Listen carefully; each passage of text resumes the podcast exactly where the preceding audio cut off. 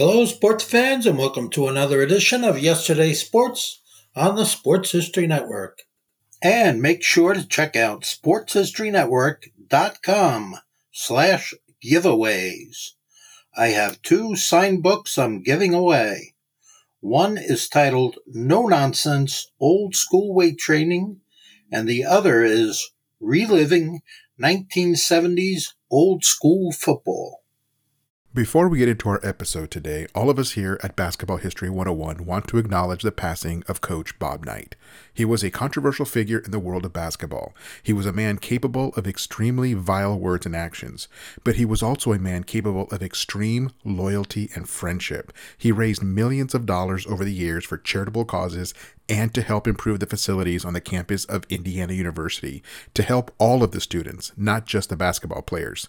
We did a three part episode of the life and career of Bob Knight just earlier this year, so it is with great sadness that we extend our heartfelt condolences to Bob Knight's family and friends. We are sorry for your loss. Now on with today's episode.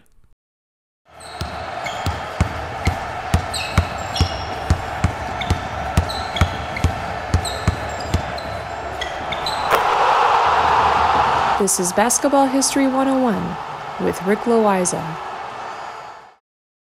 Welcome back to Basketball History 101, part of the Sports History Network. I am your host, Rick Loayza, and this is a podcast where we bring to life some of the forgotten stories from basketball history. We are bringing old school basketball to a new school audience. And today we bring you the second half of our profile on the great Jerry Lucas. In last week's episode, we went through his high school and college career. He won two Ohio State championships as a high school player and also won a national championship with Ohio State University while losing in two other championship games.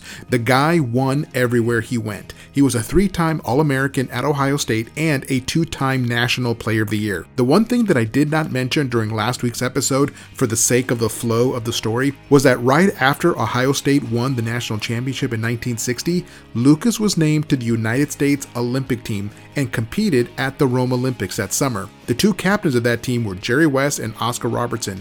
Lucas started many of those games in Rome where the United States won the gold medal. In fact, we did an entire episode on the 1960 U.S. Olympic basketball team. It was episode 121 if you want to go back and check that out.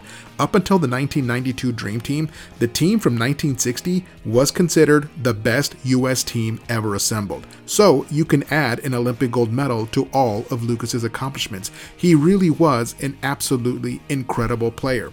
But let us now pick up where we left off last time. Lucas had been drafted by the Cincinnati Royals, but the negotiations for his rookie contract fell apart. Part of the reason is that Lucas had other options. He was an incredibly intelligent man who could have easily moved into the corporate world with his degree from Ohio State and probably made close to the same money as what the NBA was offering in 1962. What Lucas did was to put the Royals in a tough situation because he signed a contract with the Cleveland Pipers of the American Basketball League, or ABL. Now, please do not confuse the ABL with the ABA. These are two separate basketball leagues. Now, the thing with Lucas is that it was not only the Royals who wanted him to suit up, but the NBA as a whole wanted Lucas to join the league. He had superstar written all over him as he left Ohio State. I mean, after all, he was the two time college player of the year. He was sure to become a superstar in the NBA. So the NBA, as a league, tried to convince the Cleveland Pipers to leave the ABL and jump over and join the NBA. If the NBA could bring over the entire Cleveland organization, then they automatically land Lucas as an NBA player. The problem is that this type of a move requires a unanimous vote of the existing NBA owners. All of the owners were on board with this expansion of bringing the Pipers into the fold, except for one the Cincinnati Royals. They did not want another Ohio team joining the NBA, and they certainly did not want a team coming in with Jerry Lucas, the very player that the Royals were trying to sign. So the deal was canceled, and the Pipers went out of business before Lucas even played a game with them. So, what did Lucas do? He signed a personal services contract with a marketing firm that did promotions for all kinds of products. So Lucas really did what he told the Royals he would do. He took his degree and got a corporate job. However, Lucas was smart enough to only sign a one year contract with this marketing firm. His main duties that year were to raise awareness in putting an expansion NBA team in Cleveland, and they even put in an application for a new team in Cleveland, which was denied. So, after that year was over, he decided he wanted to return to playing basketball. So, in the fall of 1963, he reached a deal with the Cincinnati Royals where he would join his former Olympic teammate Oscar Robertson in the starting lineup. For the Royals to have a local player like Lucas really helped with ticket sales as well as victories. The team also had Wayne Embry and Jack Twyman, two All Stars. That was a formidable lineup by any standard. Lucas averaged 17 points and 17 rebounds in his rookie season and made the All Star game. Now, very few players make the All Star game as rookies. It is a very small group that includes Grant Hill, Magic Johnson, Larry Bird, Isiah Thomas, Yao Ming, Kareem Abdul Jabbar, and Michael Jordan, among a few others. In fact, he made the All Star game in all six seasons that he played in Cincinnati. He was a star in the league from his very first game. His averages for his time in Cincinnati were 19 points and 19 rebounds per game. Now, let me put that in perspective for a moment.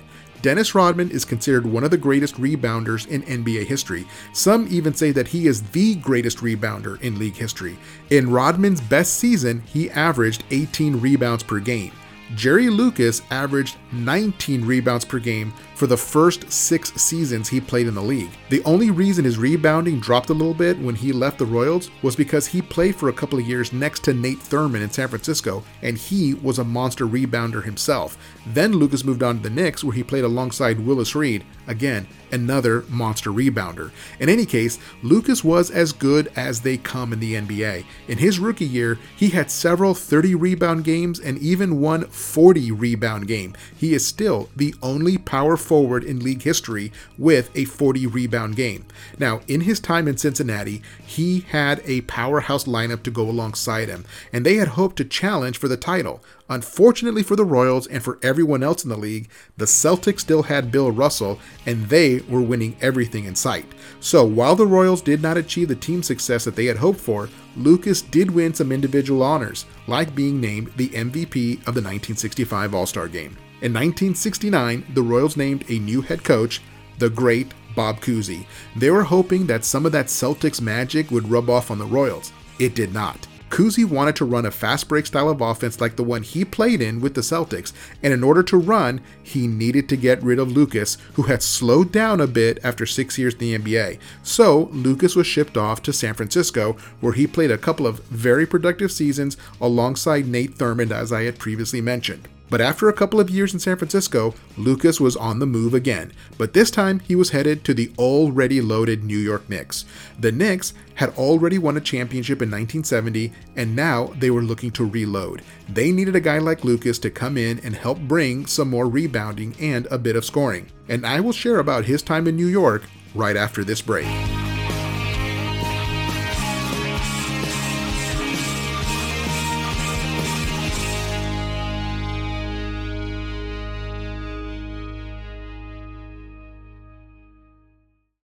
This podcast is part of the Sports History Network, your headquarters for the yesteryear of your favorite sport. You can learn more at sportshistorynetwork.com. At the Sports History Network, we're all about sports yesteryear, and so we're so pleased to introduce you to Row One, an online memorabilia gallery and shop that brings your sports history to life anywhere. The Row One gallery includes over 5,200 gorgeously reproduced prints of team posters, game program covers, game tickets, advertisements, and more in baseball, pro and college football, pro and college basketball, and more. And any gallery item may be printed in a variety of sizes on wood, metal, canvas, acrylic, or poster paper. And in Row One shop, check out the thousands more of unique unique items with a retro and historical designs dating back to 1876, including t shirts, long sleeve shirts, phone cases, mugs, blankets, pillows, towels, and even shower curtains. Go to sportshistorynetwork.com, ROW number one, for access to the full Row 1 catalog and for gallery prints and gift items. Plus, get a 15% discount off all prints on the Row 1 Pictorium Gallery with coupon code SHN15. Follow the link on the show notes.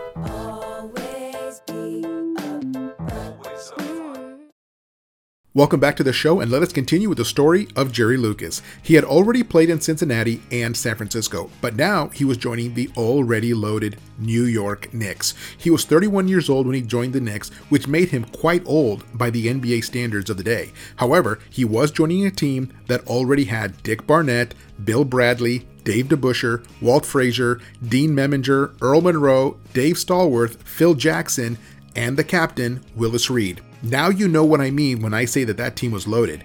They had future Hall of Famers all over their roster, and what they needed from Lucas was to fit in and find his role, which was to rebound and score a few points. He contributed 17 points and 13 rebounds in that first season with the Knicks to lead the team in rebounds. And in that first season that he was with the Knicks, they won the Eastern Conference and made a trip to the NBA Finals. And after winning the first game of the finals, they lost the next four in a row to the Los Angeles Lakers and they were sent home. For Jerry West of the Lakers, it was his first championship in eight trips to the NBA Finals. Now, the Knicks knew that they had a strong squad. Few changes were necessary. They got back to work and came back strong the following season. In 1973, they won the whole thing, and they went back to the finals and defeated the Lakers four games to one. And Jerry Lucas finally had his first championship. He played one final subpar season in 1974 and then retired. He knew that he was slowing down significantly and he could not contribute in the way that he was used to. But what to do next? I mean, many professional athletes struggle with what to do after retirement because they mostly have relatively few skills other than playing their sport. Now, I know there are exceptions to this, of course I do.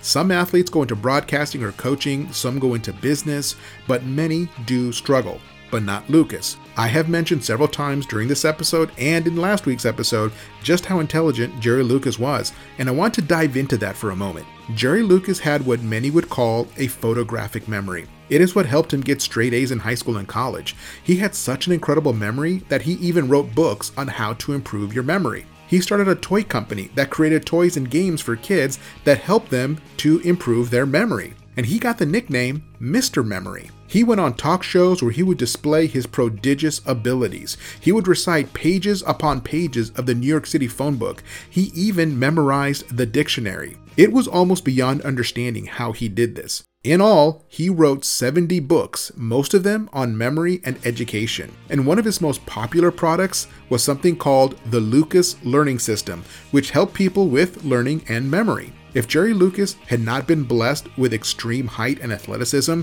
he probably would have become a university professor. And he was inducted into the Naismith Basketball Hall of Fame in 1980, that was his first year of eligibility. So, why don't we talk about Jerry Lucas as one of the great players in NBA history, or at the very least, one of the great power forwards in league history?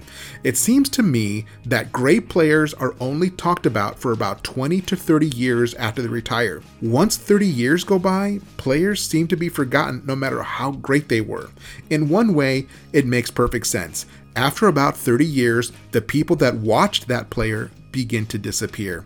In other words, the number of witnesses for a certain player begins to shrink. I mean, how many people are still around that remember Bill Russell from his playing days? Hardly any. And how many people can remember watching Wilt Chamberlain play on TV? Again, hardly any. Or Oscar Robertson. I feel like an old head because I can still remember Kareem Abdul Jabbar and Dr. J, and both of those players are starting to approach the 30 year mark from their retirement, and soon they will begin to disappear from the basketball consciousness as their fans also begin to disappear. And I am not even that old. I'm still in my 40s. But this is why we do this podcast. I want to go back and make sure that players like Jerry Lucas stay a part of the conversation. He was an incredible player and an incredible rebounder, and should be considered one of the greatest power forwards of all time because he really is one of the greatest power forwards of all time. By the way, he is still around. He is 83 years old and living in California. So, Here's to Jerry Lucas and the other great players from the 1960s and 1970s. I believe it is important to keep their memory alive and remember how great they really were. Well, that's it for today. Join us next time when we share the story of the history of the NBA logo. It has gone through five versions over the years, and we will share those changes and discuss if maybe it is time for the league to change it again. That's next time on Basketball History 101, part of the Sports History Network, the headquarters of Sports Yesteryear. Go to sportshistorynetwork.com to find out more about this and other sports history podcasts. If you like what you hear, please hit that subscribe button wherever you get your podcasts. And check out our page on Facebook. It's called Basketball History 101 Podcast.